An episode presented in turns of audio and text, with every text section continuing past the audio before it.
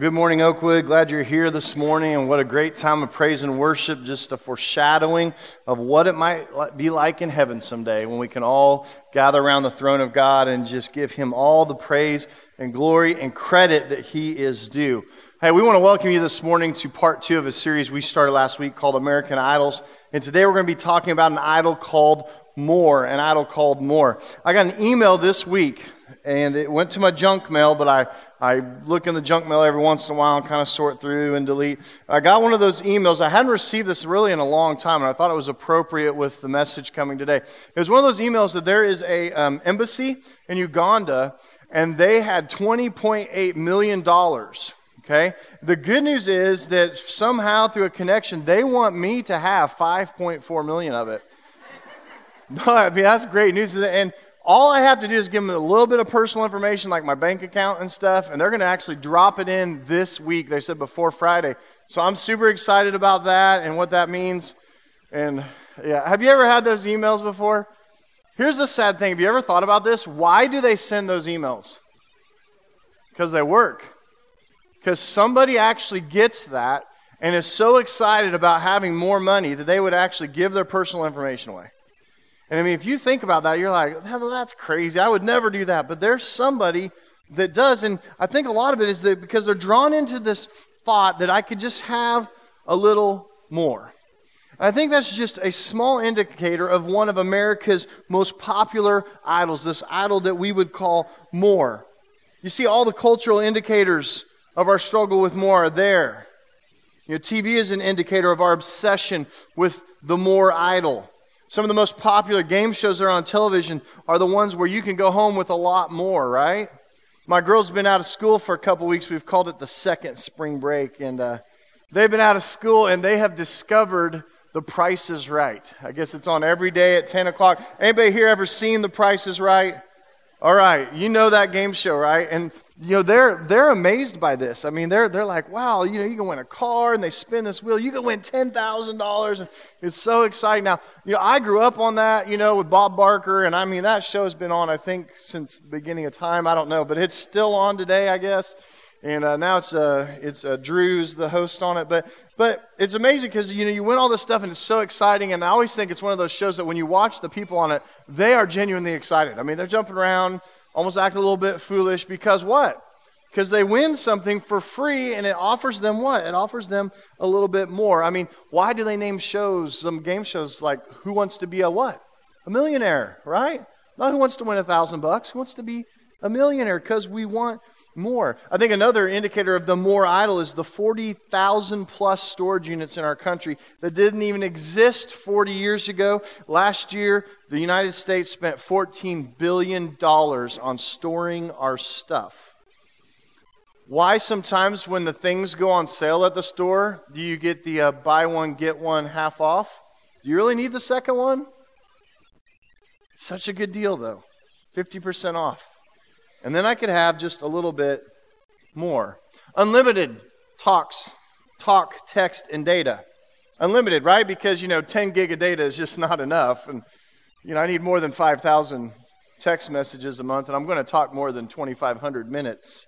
We want unlimited access on our internet, right? We don't want limited, we want unlimited. We want TV on demand that we can bring up our favorite show every time. And you think of all of these things that we have and you say, why? Why is it this way? It's because we believe in this country that everything would be better off if we had just a little bit more. And the real problem is our inability to admit that we have too much already. Whether single or married, whether rich or poor, whether young or old, when is more ever really enough? At one point, do you say, you know what? I have made enough money. I don't need any more. How big does your house have to be before you can really say, I am satisfied with this house. I'm not moving again. I don't need any more? How many pairs of shoes or how many pairs of jeans do you need before you say, well, that's enough? Is a freezer full of extra food in your garage enough? What about the tools that you buy? Or for some of us, the toys that we buy, the trips that we take, the cars that we drive? When is more really enough? Another thing to notice that I think exacerbates the problem today is there's this unhealthy expectation that the next generation should have the same socioeconomic level as those that have worked for it for 40 years. I remember feeling that way when I got out of college. I thought, well, I'm going to live in a house like my parents' house that they've worked, you know, 30 years for and scrimped and saved for and make this house. But no, I ended up in a 483 square foot studio apartment. And that was awesome because I was a newlywed. So I saw my wife all the time. And it was great. But the thing is, is that what, what, happen, what happens to us is we get this mindset that we're going to have everything that we grew up with at age 20. And that's just not the reality. I think it's an unhealthy expectation that we have. Well, let's see what the Bible says about this more idol today. If you would turn to Mark chapter 10. Mark chapter 10. Beginning of the New Testament is the first book is Matthew, second book, Mark sandwiched between Matthew and Luke. You're using one of our Bibles that's provided for you there in the seat. Just open that up to page 846. You'll be right there at Mark chapter 10. And remember, you can always download the app, go to sermon notes, follow along there. It has all the scriptures and all the, the bullet points for you to follow along today. Here we are, Mark chapter 10, beginning with verse 17, when Jesus encounters and, and his disciple encounter a rich young man. And this is what it says. And he was setting out on his journey, and a man ran up and knelt before him and asked, and asked him, Good teacher, what must I do to inherit eternal life? It's a big question. And Jesus said to him, Why do you call me good? No one is good except God alone. And you know the commandments do not murder, do not commit adultery, do not steal. Do not bear false witness. Do not defraud. Honor your father and mother. You know, all of those commandments. And he said to him, Teacher, all these I have kept from my youth, which I think is probably a lie if he was 100% honest, but okay. Maybe, maybe those commandments he's kept. But he said, Teach all these I've kept since my youth. And Jesus looking at him, and don't miss this in the middle of this passage. And Jesus looking at him, what does it say? It says he loved him. Jesus looking at him loved him. And he said to him, you lack one thing, though. And I'm sure at this point, like, what is the one thing? You lack one thing. Go and sell all that you have and give to the poor, and you will have treasure in heaven. And then come follow me. And disheartened by the saying, he went away sorrowful, for he had great possessions. Really? He was sorrowful?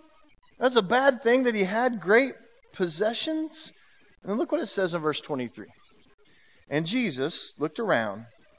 And he said to his disciples, How difficult it will be for those who have wealth to enter the kingdom of God. How difficult it will be. You wonder, what, what, what is he saying here? What does this mean? I mean, this is what we're going to be talking about today is this fact that we have possessions and maybe we have more, but we can't worship more. We can't strive for just more. As far as I can remember, this is one of the only times in the Bible where someone came to Jesus and actually left sadder than they did before.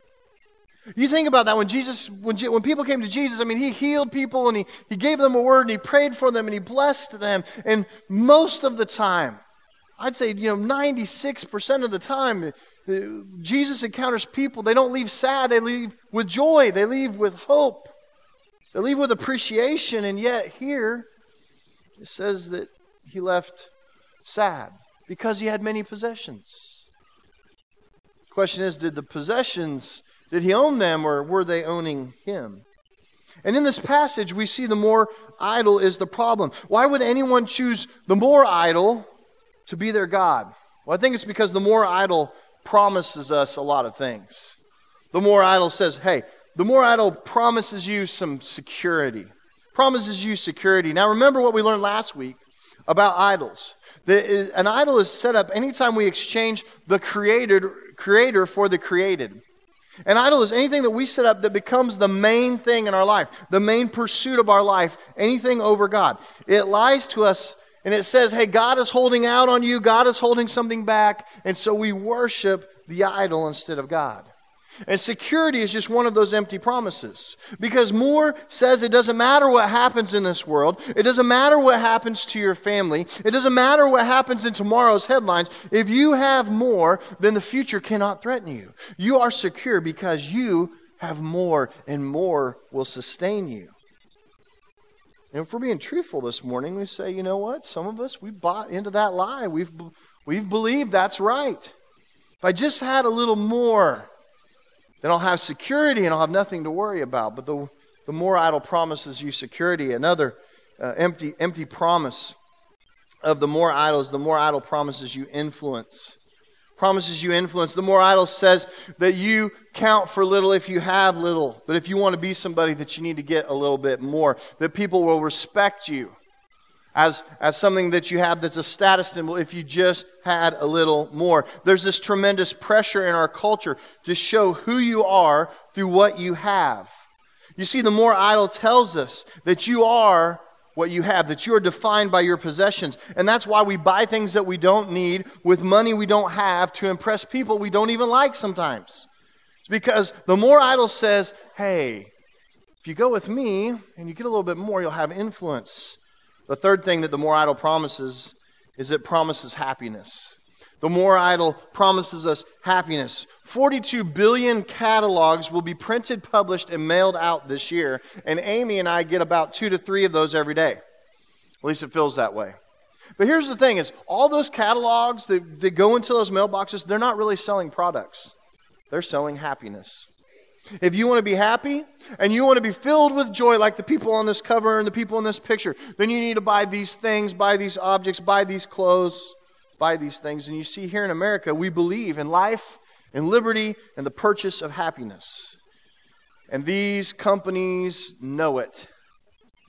But we find out that if you're really parched and thirsty and you drink that cup of salt water, what does it make you do? And what makes you want the real stuff? It makes you want more. It makes you more thirsty and it doesn't quench. And that's what this possessions and the more idol is all about. And Solomon knew about this struggle. He wrote about it in Ecclesiastes chapter 5, verses 10 and 11. And in the New Living Translation, it says this Those who love money will never have enough. How meaningless to think that wealth brings true happiness. The more you have, the more people come to help you spend it. So, what good is wealth? Except perhaps to watch it slip through your fingers.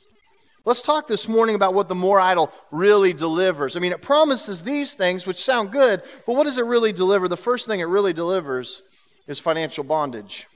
Our worship of the more idol has made us into a nation of borrowaholics. The more idol and this massive debt that seems to follow it destroys more marriages than immorality. The more idol also limits God's people in the funding of his ministry. I've had many people tell me throughout the years, "Oh, I'd love to share and I'd love to give more to the to the work of the Lord if if I could just get out of this debt or when I pay this off or when I have these payments go away, when I when I quit worshiping and giving to the more idol, then I'll be able to give to God." And it puts us in this place of financial bondage. And some of you have been there, some of you have experienced that, and some of us have maybe experienced that on a micro level, and some of you are living that on a macro level. And it puts you into terrible bondage. What else does the more idol really deliver? It delivers emptiness to the soul. It really delivers emptiness to the soul. Luke chapter 12, verse 15. It says this And he said to them, Take care and be on your guard against all covetousness for one's life does not consist in the abundance of his possessions. You see, we see these taglines on commercials and, and in ads all the time that you're feeling empty and you're needing just a little bit more. And we get words and taglines in, in a lot of advertising today, today that says, hey, if you're not completely satisfied, really? Is that going to completely satisfy me? if you're not completely satisfied with this or with that, with this object, you just might need a little bit more. And the fact is that we were created for Eden, to walk with God. But then our choice was made and sin entered the world and it left us longing for something. And that something I'm here to tell you this morning is the Lord Jesus Christ. That something is God Himself. It is not to have a little more. The third thing that the more idol actually delivers is distance from Jesus. Distance from Jesus. I know that most of you just heard this passage just now this morning. You weren't looking at the sermon notes yesterday or, or doing any of that. And I had this thought this week after I read the passage and thought about it and was writing. And I wonder if any of you had just maybe thought of this this morning. Why didn't Jesus go chasing after the rich man? Why did Jesus go chasing after him and, and, make it easier on him or something? I mean, look at verse 21. It says, And Jesus, looking at him, loved him. Jesus loved him. And then look what it says in verse 22. He was disheartened. This man was disheartened by the saying, and he went away sorrowful, for he had great possessions. I mean, why didn't Jesus just chase him down and say something like this? You know what? I didn't mean everything like I said, okay? I mean, you don't have to give up everything. If you'll just make a financial gift to my ministry, if you'll just give 10%, just give a tithe to the ministry, that's all you really need to do. But here's the fact this wasn't about money and it wasn't really about possessions. This was about this man's heart and who he was going to love and who he was going to serve and who he was going to worship. And, and Jesus talks about this in Matthew chapter 6, verse 24, when he says this No one can serve two masters. You see, that's the problem with the rich young man. No one can serve two masters, for either will hate the one and love the other, or he will be devoted, he will devote his life to the one and despise the other. You cannot, you cannot, you cannot serve God and money. And so we read this story, and it should have been this quick and easy and joyous decision for this young man who happened to be rich to follow Jesus. But it wasn't because it showed that he actually loved his possessions more than the Lord. And I think that the Bible talks so much about money and possessions and these things because God knew that this more idol was going to be his chief rival for the allegiance of his people's hearts. And I want you to hear the invitation in the call this morning to Christ is a call to smash the idols in your life before they ruin your life. And there's encouragement in this from the scripture. Do you remember Zacchaeus? Zacchaeus did it. You remember Zacchaeus was a wee little man. Yeah, he was short in stature, but that wasn't really why he was little. He was little because he was Jewish and he was collecting taxes for the Romans. And it was frowned upon. And not only that, but he was a cheat and a liar, and he was collecting more than he needed to, and he was giving part of it to Rome, and part of it he was keeping for himself. But I want you to know what happened with Zacchaeus when he traded gods. In Luke 19, verses 8 and 9, it says this But Zacchaeus stood up, and he said to the Lord Jesus, Look, Lord, here and now I give half of my possessions to the poor, and if I have cheated anybody out of anything, I will pay them back four times the amount. And Jesus responded this way to him. Listen to this. Today, salvation has come to this house. Really? Why? It's because Zacchaeus traded gods. He said, I'm not going to worship the more idol anymore. Because all that's left me is empty and broken, and I'm going to worship Jesus. And salvation, Jesus said, came to his house that day. Because he defected from the world and worshiping the things of the world, and he went the way of the Lord. So, the rest of the time that we have this morning together, I want to share three remedies for the more idol. Three remedies for the more idol. The first one is this contentment. Contentment. For most people living in the United States today, our problem is not our income, our problem is our spending. And our answer is to not try to get more and to not always want more, is to learn to desire less. The Bible calls this contentment, and the Bible gives us hope because it says this is something that you can learn to do. And we see it all throughout uh, Scripture in, in, the New Testament. Philippians chapter 4, verse 12. Um, in the NIV, he says it this way I know what it is to be in need. This is the Apostle Paul. He says, I know what it is to be in need. I know what it is to have plenty. He's walked both sides of that fence. I have learned the secret of being content in any and every situation, whether well fed or hungry, whether living in plenty or living in want. He found out what the secret was. In 1 Timothy chapter 6, verses 6 and 7, it says this But godliness with contentment is great gain. For we brought nothing into this world, and we cannot take anything out of the world. Contentment. I want to teach you an expression this morning that I think will help. And if you're taking notes, I want you to write this down, okay? You ready? It could be worse. I want you to write that down. Maybe just write down the initials. ICBW. It could be worse. Everybody say that with me. It could be worse. Right? Say it again. It could be worse. Okay, now this this little phrase is going to help you with contentment in your life because there's these things that happen okay? Let's pretend you're leaving church on a sunday and you're going you're going to the restaurant and you, you park in the parking lot and you park in and buy some cars that are a lot nicer than yours a lot newer than yours. They got some features that you've always wanted and it's the color that you've always wanted and, and, and you're going to run by these things but i want you to say you know what? Could be worse. Could be worse. My car got me here. It's running and and uh, it, it could be worse. I could not have wheels. I could find some contentment there and on the way home from the restaurant, you're going to drive by some really nice homes and maybe even some open houses on a Sunday afternoon, homes that are bigger and better than yours. And, and, and, and, and, you know, you have a roof over your head, you've got clean water, and, and you've got climate control in your house. And I want you to remember, you know, it could be worse. It really could be. You could be homeless, or you could, could have a house that's just broken down and dilapidated. And, and maybe you're like, well, it's too small, I really want to upgrade. But, you know, it could be worse. It could be worse. And then, you know, you're going to wake up tomorrow. You wake up the next day and you're going to look at your mate and you know he's lost some hair and she's put on a few pounds, but you're going to wake up and you're going to roll over and you're going to look them in the eye and you're going to say, "No, don't say that." the marriage series isn't for a few months, so you can't. Don't ever say that. No, I don't care if Tundra is knocking lamps off the nightstand. You don't say that. Have you learned anything here? No, that was a setup. That was on purpose. I, I admit that. No, you're going to look over at your mate and you're going to say, I am blessed to have you in my life. You're not going to say that because that, that would be crazy. You're not going to say that to your spouse ever. But you know why this is a good saying? Why it could be worse is a good saying? Because it applies to a lot of situations in your life. And the fact is, you're going to say, you know what? It could be worse because it could be. And I know that some of you are going through a time of trial. Something's going on in your life right now. You're in a situation. Maybe it's financial. Maybe it's relational. You're in a situation right now, and, and you're feeling like pretty, pretty desperate. But I want you to really think about it and learn to say, you know, it could be worse. This thing that I'm going through right now, it could be worse. Because I think that gives you a great perspective on contentment level in your life. And we need to learn to be content. We need to think, do I really need anything more?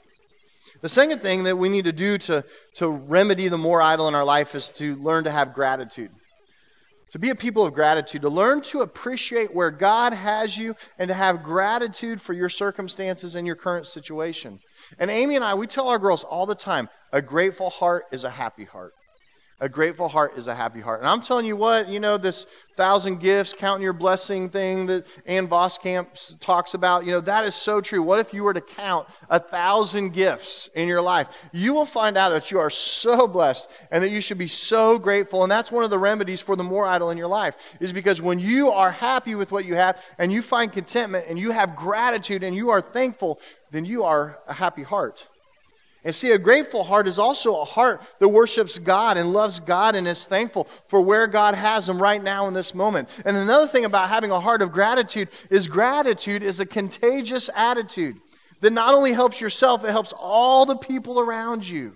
Because you're a grateful person, you can, you can look into their life and speak truth into their life, and they can see God's work and they can begin to also have a heart that cultivates gratitude. The last thing this morning as a remedy for the more idol is trust.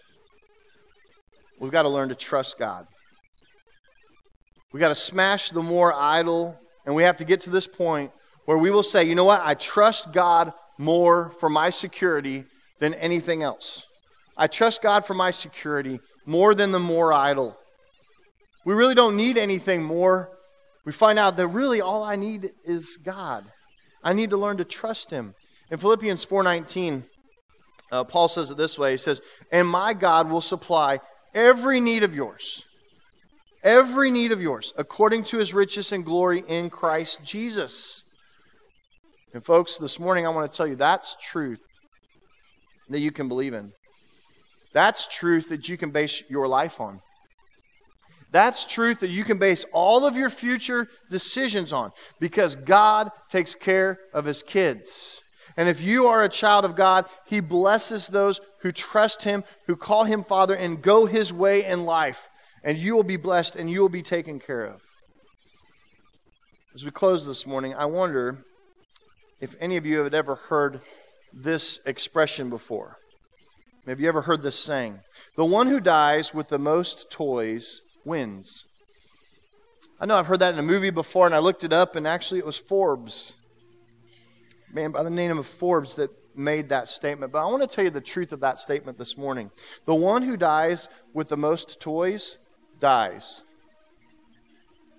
and they take none of it with them. And our culture today wants to live with this idea that if we have the most toys in the end, we win. But the fact is that someone who dies in great wealth dies just like someone in poverty. You're taking no, nothing with you except your good deeds and your worship and your relationship with Jesus Christ. And, folks, today our culture so desperately needs the example of a people who have smashed the more idol in their life. And let's be that people. Let's show people that we can have contentment in Jesus Christ, that we can have contentment to not desire more possessions or more money or more of some kind of status in our life, that all we really need more of is Him. Because the fact is, when you have Him, you'll have the most of all. Let's pray.